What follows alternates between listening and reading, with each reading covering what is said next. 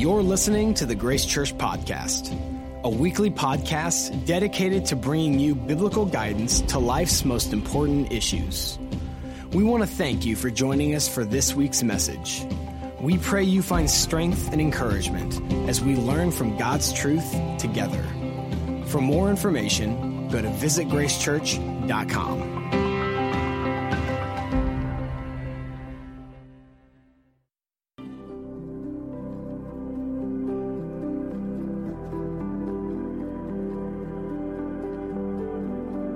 need you to pray with me and for me. I need you to speak truth to me and encourage me. I need you to help me become an outward focused follower of Jesus. I need you to walk with me.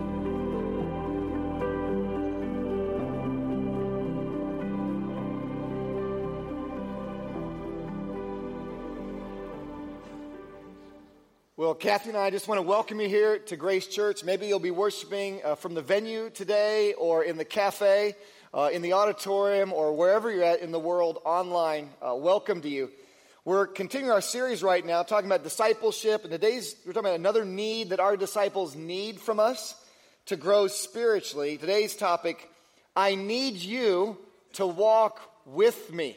I need you to walk with me. And Kathy, we spent a lot of time recently talking not just physically, but what does that mean to walk with someone through life and, and to walk with you? you? You have your own story. I do. Uh, we're going to put a picture on the screen of us walking on the beach in California. And so there's two things that I love. I love to go to the beach and I love to be with my family. So this is a great memory because we got to do this last summer. Someone was gracious to watch our two year old Malin. So walking together without a two year old is a lot easier. It's a game changer. We went straight, we went far. Uh, it was great. But this particular picture is a little out of the normal for the way normally we walk as a family. We do a lot of hiking, and typically um, I am not in the lead. Usually Jacob or Karina, or most often Tim is in the lead. And as time goes on and we're walking, sometimes they get further and further in front of me, and I wonder, are we still walking together? And if I got mugged, how long would it take for someone to notice? Yes. Great moments in husband leadership, right there. Uh, there's been more than once I've heard the phrase, I need you to walk with me, right? I've heard that, that's our topic. I have my own story, by the way. Several years ago, I was in a small group, a, men, a men's grace group. We go to Colorado to climb a 14er, a 14,000 foot mountain together. Here's a picture of us. You can see us dotted along the trail hiking up the ridge in Colorado. So there's one guy in our group, a maverick, a trailblazer, but also super impatient. And he got so tired of waiting on us, he just left us. He hiked up the rest of the mountain ahead of us on his own. You say, What's the big deal? There was another guy in our group having trouble breathing at 14,000 feet, climbing, which is why our group had to trade off carrying his backpack for him, two backpacks now, and actually pushing and pulling him up this mountain. Thanks a lot, our Maverick friend. This is a living version of I Need You to Hike with Me. I need you to hike with me. I need you to walk with me. So we talk a lot this week about that's physically walking with somebody, but we've asked a lot of questions this week. Right. So, what does it mean to walk with someone? Uh, well, there's another picture on the screen that we're going to show you of people walking. And you look at it and you go, are they actually walking together? The people on the left, maybe, the people on the right, you don't really know. Are they walking together? So, we were asking, how would you know? How would you know you are? I know I'm walking with someone because we blank. And that's what we're trying to answer. Yeah. In fact, we'll just pause and ask you the guys the question Is there somebody in life that you're walking with? I need you to walk with me. You're walking through life with probably a number of people. What does that mean to walk through life with someone? And why is that important? Like, what if you were walking through life totally on your own? Why do you need this? Why do we all need this? So we're going to be in our Bibles in Amos 3 3. We'll begin in Amos chapter 3, verse 3. Our ushers have Bibles, pens, and message notes. If you're newer, you can raise your hand and get a hold of those. Best way, though, is go online right now. Go to visitgracechurch.com slash live or use the Grace Church app. You can download the electronic message notes.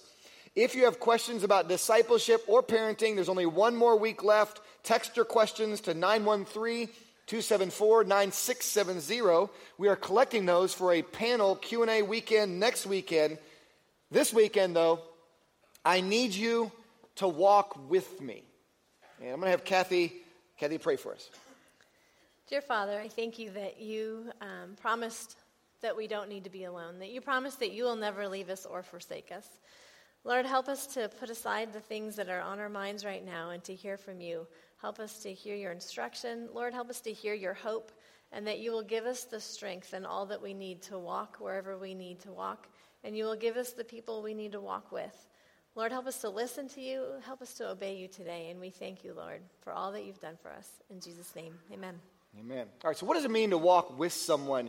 When you read the major and minor prophets at the end of the Old Testament, every prophet is called by God because Israel has stopped walking with him. And Israel, he's God saying to Israel, I need you to walk with me.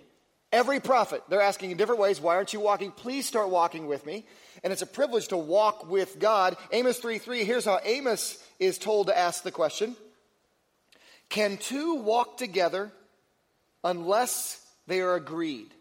This is God to Israel. God saying, hey, can you really call it walking with me if we're not agreed around certain types of things? And so Kathy and I processed this verse. How can you walk together unless you're agreed? This week, I need you to walk with me. And we try to figure out, we figure out three questions to ask to determine if you're walking with someone. You can write these down. Letter A, letter A. Are you headed in the same direction? If you're headed in the same direction, you might be walking with someone. If one person's walking this way, another's walking that way, it is very clear you're not walking with them. So, like in the mountain example, we were headed up the same mountain, same direction, but we got off on one of these other two areas. Right in letter B, you can write down this Are you walking at the same pace? The same pace. You can have the same direction, but if one person walks fast, another person needs to speed up, like my wife, she's walking slower. If you need, you like that? Yeah, I don't know, shoot. If I wasn't carrying all the stuff. I, I, I, I probably agree with that. But you can't, if you have a different pace, part of walking together is you know what you're doing constantly? You're speeding up, slowing down. You're watching each other to stay together. Are you walking at the same pace? Letter C, you can write down, are you relatively close? Relatively close. So we are talking about this. So you can have the same direction and the same pace, but if you're 100 yards behind, can you really call that I am walking with you. You're 100 yards behind. So we try to figure out what does it mean to walk with someone. We, we figured out within conversation distance. If you can have a conversation, literally while you're walking, that's close enough. You're relatively close. If you're within communication distance, so what does it mean to walk with someone? Same direction, same pace, relatively close. Is there somebody in life you're walking through life with? Same direction, same pace, relatively close in communication. You'll see people walking on the road. You're like, those guys are not walking together. You see two people walking. Man, they are totally walking together. You could absolutely see it. And then the amazing thing is that Amos is going back to God talking to the nation of Israel, that God wants to walk with us. And we see this in Genesis 5. He talks about individuals walking with God. Enoch walked with God. And Genesis 6 is where Noah walked with God. And then later, Hosea 11 says the tribe of Judah walked with God. And that's just you know, an amazing, mind blowing concept that the God of the universe, all powerful, wants to walk with us as individuals. He wants us to go his direction. He wants us to go his pace. You know, he'll slow down for us, but sometimes he'll say, Come on, let's get going. And that he wants to be relatively close to us. I mean, that really just gives me goosebumps. The God of the universe wants to walk with me. Yeah, but pause and ask yourself the question. Ask yourself that question right now. Like, would God say this to you? Would God say, Amos 3 3, I need you to walk with me? Are you walking with God? Do you have the same direction as God? Are you walking with God? Do you have the same pace that God has with you? Are you walking with God? Are you relatively close, within conversation distance? Like you're talking to Him, He's speaking to you. That's how you walk with God. All right, that's the what of walking with somebody. Now we're going to turn to the why. We have three reasons why we should deeply care about walking with God and walking with others. Kathy has the first reason. Number one is I need you to walk with me to experience life together. I need you to walk with me to experience life together. So I like this picture because Is this picture a beautiful walk on a sunset beach with waves lapping off to the right and the cool breeze, and you're just having a great time? Maybe. Or is it a desperate struggle for life as you try to escape the desert and find water? You know, Maybe. maybe. But either way, this walk is better with the two sets of foot- footprints. Oh, for that sure. there's someone that you're walking with in the joys and the struggles of your life. And 1 Corinthians 12, 26 talks about that. Says, If one member suffers, all the members suffer with it. Or if one member is honored, all the members rejoice with it. Life is better when you share it, the good times and the bad times. Jesus gives us the example when he called his disciples to follow him, it wasn't just about information and teaching. He says, Walk with me. And they celebrated weddings together, and they did have messages together and late night fishing trips. But then, when life was hard and Jesus was struggling in the garden, he called his friends to pray with him. He wanted his friends to walk with him in the highs and the lows. And it makes me think about what discipleship is all about, parenting all about. It's just not scripted. You can't say, okay, at nine o'clock I'm going to do this. It's not always like that. It's what happens along the walk. It's where you're talking and where you're teaching and where you're loving each other, which is what we've been talking about the last several weeks. It really just happens along the way in the walk. Yeah, we have things, spontaneous discipleship moments pop up in life, and you realize, I'm in a moment. Here it is. I want to go back to that verse, by the way. Kathy points out something profound because if you suffer with someone and you rejoice with someone, you'll become closer to them. That's the key to being closer, suffering with someone, rejoicing with them. Notice the word member. Member means a body part. You are connected because you're suffering, rejoicing. 1 Corinthians 12 26. And if one member suffers, all the members suffer with it. Or if one member is honored, all the members rejoice with it. If you suffer and rejoice, you're going to be connected, almost like the same body. The key to getting close to somebody is, is like experiencing life together. And even the Apostle John said that you can't even have full joy without somebody else and God rejoicing with them. 1 John 1 4, after he talked about relationships, says, And these things we write to you that your joy may be full. It's true, we need relationships with God and others to have full joy. I know I've been in beautiful places of this world on missions trips and business trips and whatever. And when I'm by myself in those beautiful places, if I had one friend with me, just one, my joy would be fuller in this beautiful place. That's so true. We have a friend of ours who is wired quite independently, and we were debating the merits of grace groups. Like, we've really gotten closer to our grace group. We've been rejoicing uh, with them and suffering with them the last several months. We've gotten closer. But we were debating it, and I, you know, I'm a friend of his, and he's like, I don't know if I really need grace groups and those things. And, and so we, this is the way we talk in Great and Safety. We talk together like this. He likes this. He talked to me. I said, just how selfish are you? we both laugh. I said, so you don't need a grace group. That means others need you. You- They need you. They need you to help get to the point where you have this relationship with Christ. You're passing it on. And we laughed. He goes, Yeah, to be honest, I've got these deep relationships. If they were gone, I don't know what I would do. Like we all, even independent people, need relationships. Number one, the reason we need to walk with someone. I need you to walk with me to experience life together. So Kathy has the second reason. We desperately, need. I need you to walk with me. What's our second reason? Second reason is, is I need you to walk with me to help each other. I need you to walk with me to help each other. This photo is a cute little boy just learning to walk, and obviously his parent or an adult is, is helping him walk. It makes me think of, again, my two year old Malin, that we like to take walks to the park. So she can walk, but she has no idea how to get there by herself. So I am helping her get to the park, sending her in that direction, and we're walking together. And along the way, I'm teaching her not to go in the street, what to touch, what not. And I let her wander a little, and that's life. We, we wander a little to the side because we're, we're learning, we're experienced. But I'm, I'm not going to let her get too far. I'm going to stay close. And we're going to be the same direction, and we're going to go the same pace. So I can help her get there. And if she falls, I'm going to pick her up. Such a difference from Tim's example up the mountain, where the, the one impatient man went all the way to the top and he missed out on helping someone and helping that person get up. Ecclesiastes 4 9 and 10 says, Two are better than one, because they have a good reward for their labor. For if they fall, one will lift up his companion. But woe to him who is alone when he falls.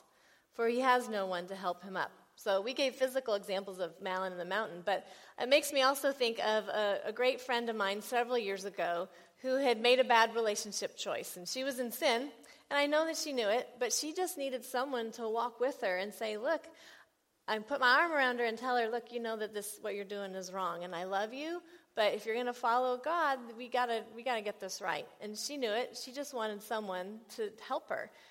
But then you do, what do you do then? It's kind of, I'm pointing out, look, you've fallen. And I could just walk away. Like, I don't have time to slow down and help you, but you have fallen, just wanted you to know. Goodbye. But I didn't want to do that because I wanted to walk with her, which means I had to slow down, and it's inconvenient, but that's what life is about when we're helping each other. So I slowed down.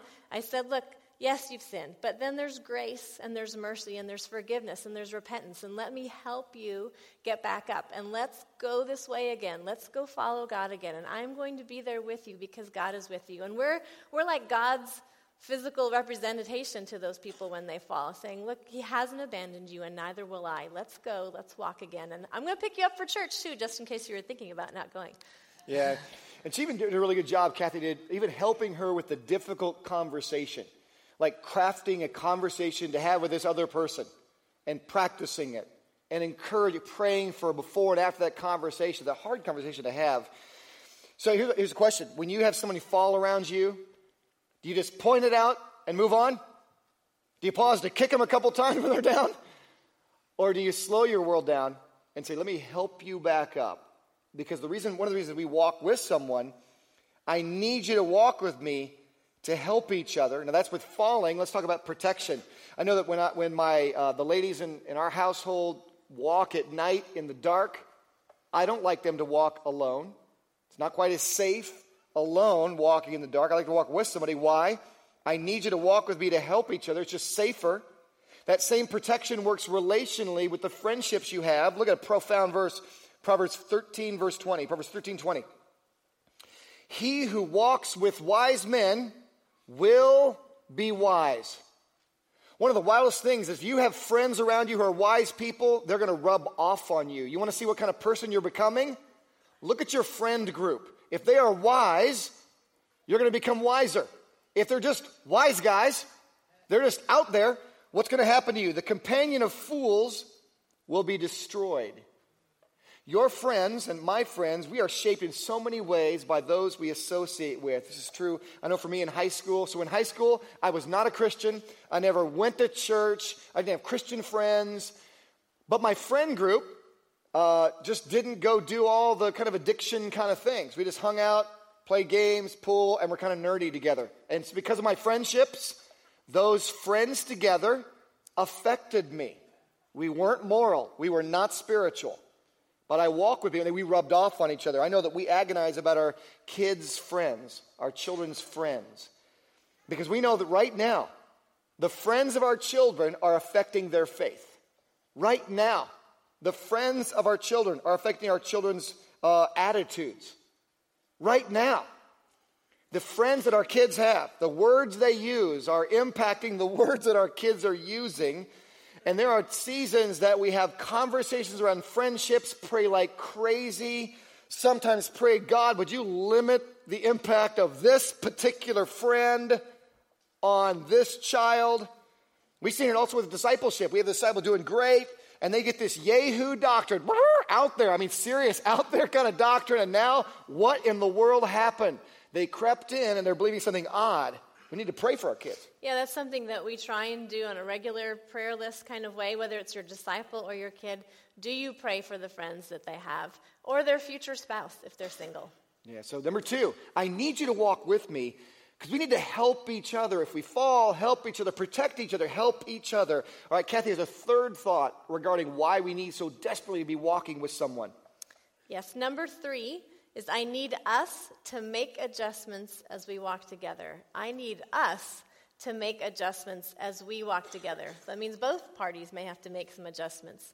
When you look at this photo, imagine walking with each of the men on screen, and how would you have to adjust your walk with a baby versus someone in their prime versus someone getting older? Some you might have to carry, some you could run with. I would probably say slow down for some, and some you might support.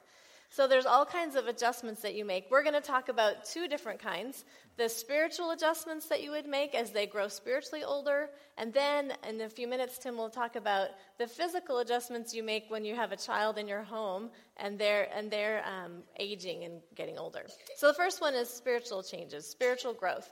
1 John 2, verses 13 and 14, talks about three different spiritual stages. As we talk about it, think about which stage are you in. Try and find yourself in these stages. Let me encourage you also. You may be eight years old and a parent spiritually. You may be 75 years old and a spiritual baby.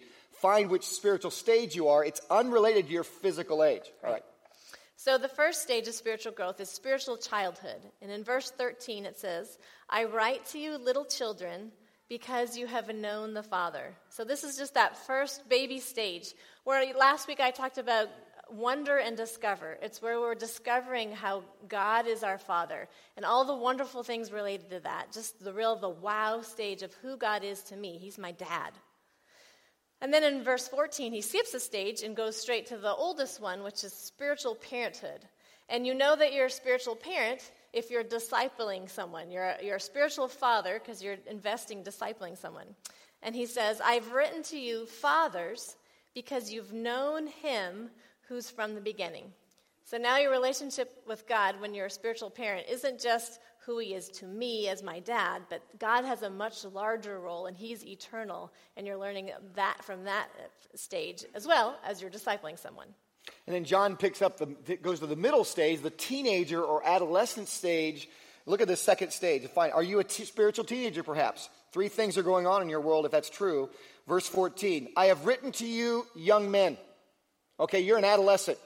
You're a teenager spiritually, and you have three characteristics. Because you are strong, that's spiritual strength, and the word of God abides in you. I mean, the Bible is coming alive for you. That's a spiritual teenager and you have overcome the wicked one. You're getting spiritual victories.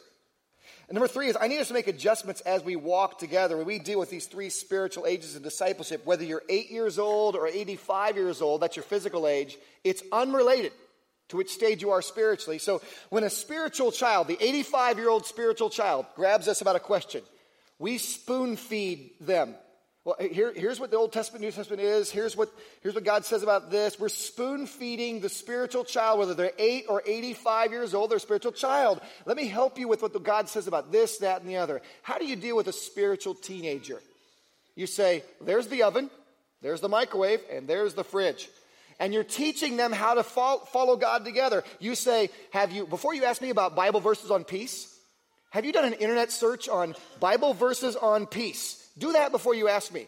I, am trying to teach you how to feed yourself. Here's some Bible tools online. Let me show you how to use these. The Bible's coming alive to that spiritual teenager. If a spiritual father, a discipler comes and asks us a question, what we should do, here's the question we ask them What did God tell you? What's God told you? Because you ask different questions, you adjust. I need to make adjustments as someone grows spiritually. That's missing, by the way, we're missing one other spiritual stage. And you can write down the passage that lists this. It's 1 Peter 1 22 through chapter 2, verse 3. 1 Peter chapter 1, verse 22 through chapter 2, verse 3 says there's people who have not yet been born again into God's family. You're prior to becoming a spiritual, you're not even a spiritual child yet. You have to receive Jesus first to be born spiritually into God's family. So now, which stage are you in? Are you in a spiritual childhood stage? Well, you know that because the Bible's never come alive for you yet. And the strength is not quite there. And the victories aren't quite there. You're a spiritual child. Build your relationship to God. You're spiritual. It's okay. Everyone's a spiritual child at some point. Are you a spiritual teenager? You know you're a spiritual teenager because you're not discipling someone. You're actually strong. The Bible's coming alive for you. You're growing victories. You're not discipling someone. Are you a spiritual parent? You're influencing, mentoring someone, parenting spiritually, or you're not yet in God's family. You need to receive Jesus Christ to save you. Born spiritually. I was born at, I was 19 years old physically, and I was a newborn infant when I received Christ spiritually, age of 19. All right, that's spiritually the adjustments we make. But number three is I need us to make adjustments as we walk together. Let's talk about the parenting if you have a child at home. Here's a chart showing how authority and influence change for a parent over time. I'm going to point out this is not to scale, and the graph looks different for every child. But let's point out the concepts. When a child is born, you're on the left side, zero years old. You have total authority in that baby's life. And your relational influence is pretty much zero, it's low. Go way off to the right hand. Now they're 18 years old. Your authority has been eroded. The control of them has been eroded for 18 years. It is gone. And you better have replaced your gradually eroding control in their life with a relational influence, replacing that.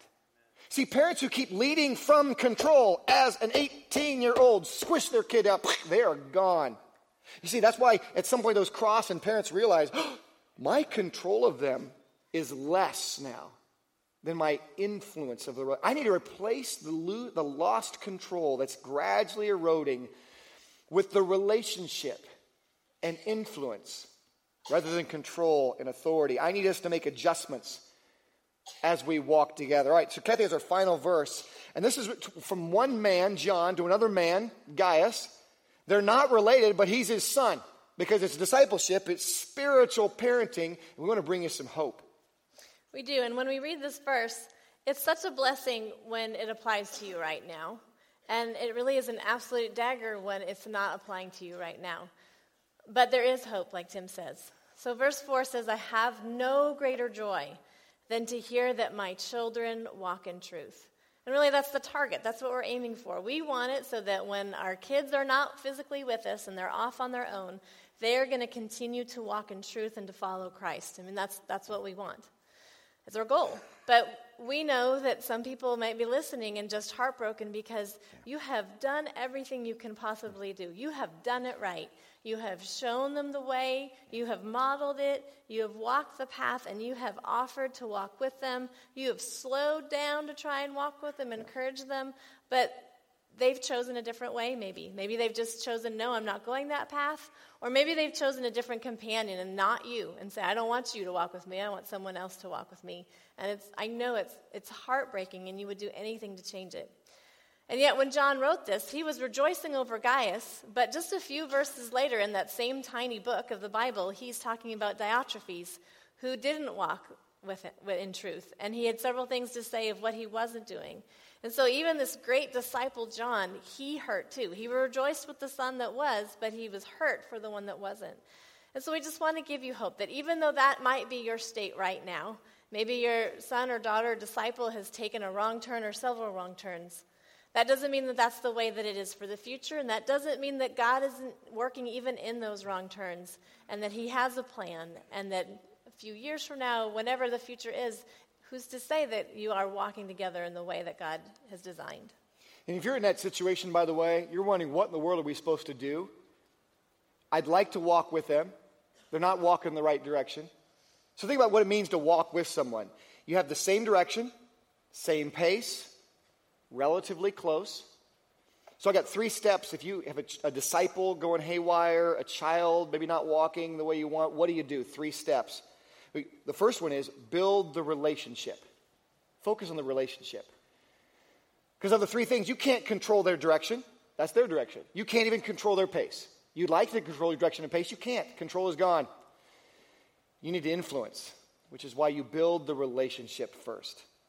And then Number two, trust that God loves them more than you. That's a hard one. It's a true one because you can't fathom someone loving this person more than you do. I believe me, God does far more than you. He knows what's going on. He loves them, created them. He loves. Trust that God loves them far more than you do, and He's working in their life and wants to see them grow even more than you do. And number three, keep praying for them. Keep praying for them. It is really easy when we're praying for something, we pray, we pray, nothing happens. We pray, we pray, nothing happens. We pray. Fine. Or you're just like, I'm so tired of praying and seeing no answer. You just kind of give up. I'm going to ask you to put it back on your list and pray for them again. Prayers never expire, they keep going. They might be answered years away. Prayers never expire. Keep praying, praying. Bug God about it. Let's go back to that verse again in, in 3 John 4. I'm going to ask, because we started this whole thing with Amos 3 3, where God is asking the nation of Israel, I need you to walk with me. God talking to people, I need you to walk with me. Could God write 3 John 4 about your relationship with Him? Are you walking with God? Could God write this? I have no greater joy than to hear that you, my child, walk in truth. I have no greater joy. You know, God has no greater joy than for you as his child, whether you're a spiritual child or a teenager or you're discipling somebody as a parent. There's no greater joy for God than to hear that you are walking with him. Are you walking with God? Same direction. Are you walking with God? Same pace. Are you walking with God? Relatively close. The communication lines are open. And maybe you're here and you've never received Christ. Today's the day. Let's pray.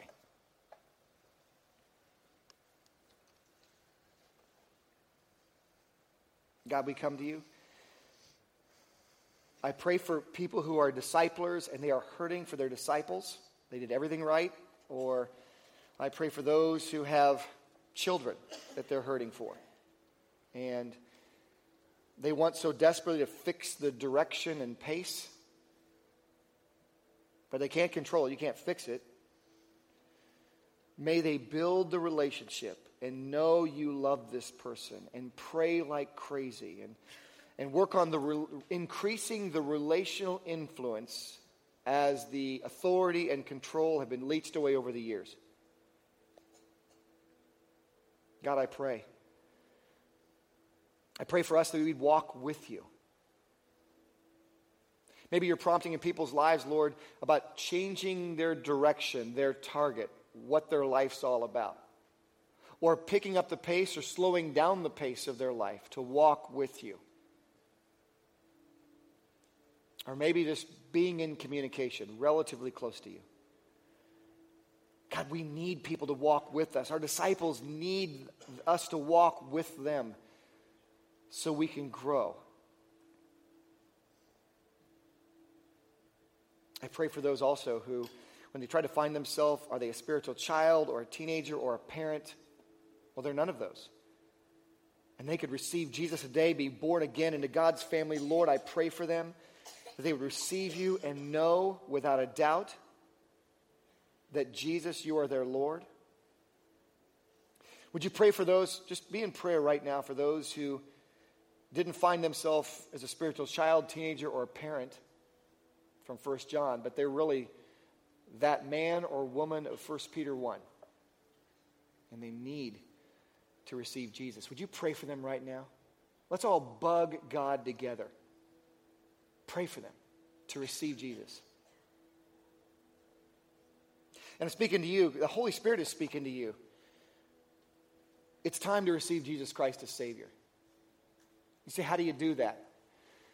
Well, you both place your faith in Him and you surrender everything to Him. Faith and surrender. Faith means that you pray to Jesus Christ. You say, Jesus, I place my faith in your death and resurrection for me. That's where my faith is going in you. You're, you died, you rose for me. Surrender. Jesus, I give me to you. I surrender myself to you, my future to you, my life to you. Everything is yours. Faith and surrender. If you've not received Jesus as Savior, I urge you right now, pray to Him, Dear Jesus, I place my faith in you and I surrender to you. I give my life to you. You can pray with me. Say, Dear Jesus, pray in your mind, Dear Jesus, I admit to you that I'm a sinner. I'm not perfect. I admit to you that I, I can't fix my sins myself. And Jesus, I place my faith, pray this, I place my faith in you as the one who died for my sins, you who rose again for my sins. I place my faith in the fact that you're alive right now. And pray this Dear Jesus, I surrender. I surrender myself to you. I surrender my heart to you. I surrender my future, my direction to you. I know you want me to walk with you. God, I want to walk with you. Make me a child in your family, a newborn child in your family. Would you continue praying for people wherever they're at? If you prayed with me to receive Jesus as Christ as Savior, wherever you're at, you're at home, you're in the cafe, the venue, in the auditorium, would you recognize what God has done by raising your hand nice and high? Tim, I prayed. Wherever you're at, I prayed to receive Jesus Christ with you just now. Nice and high. I prayed to make sure.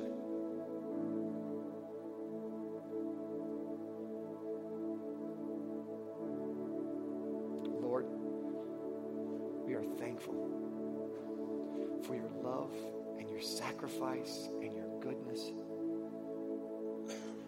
May we be a, a church of people who walk with our dad. God, you're our dad. We pray this in Jesus' name.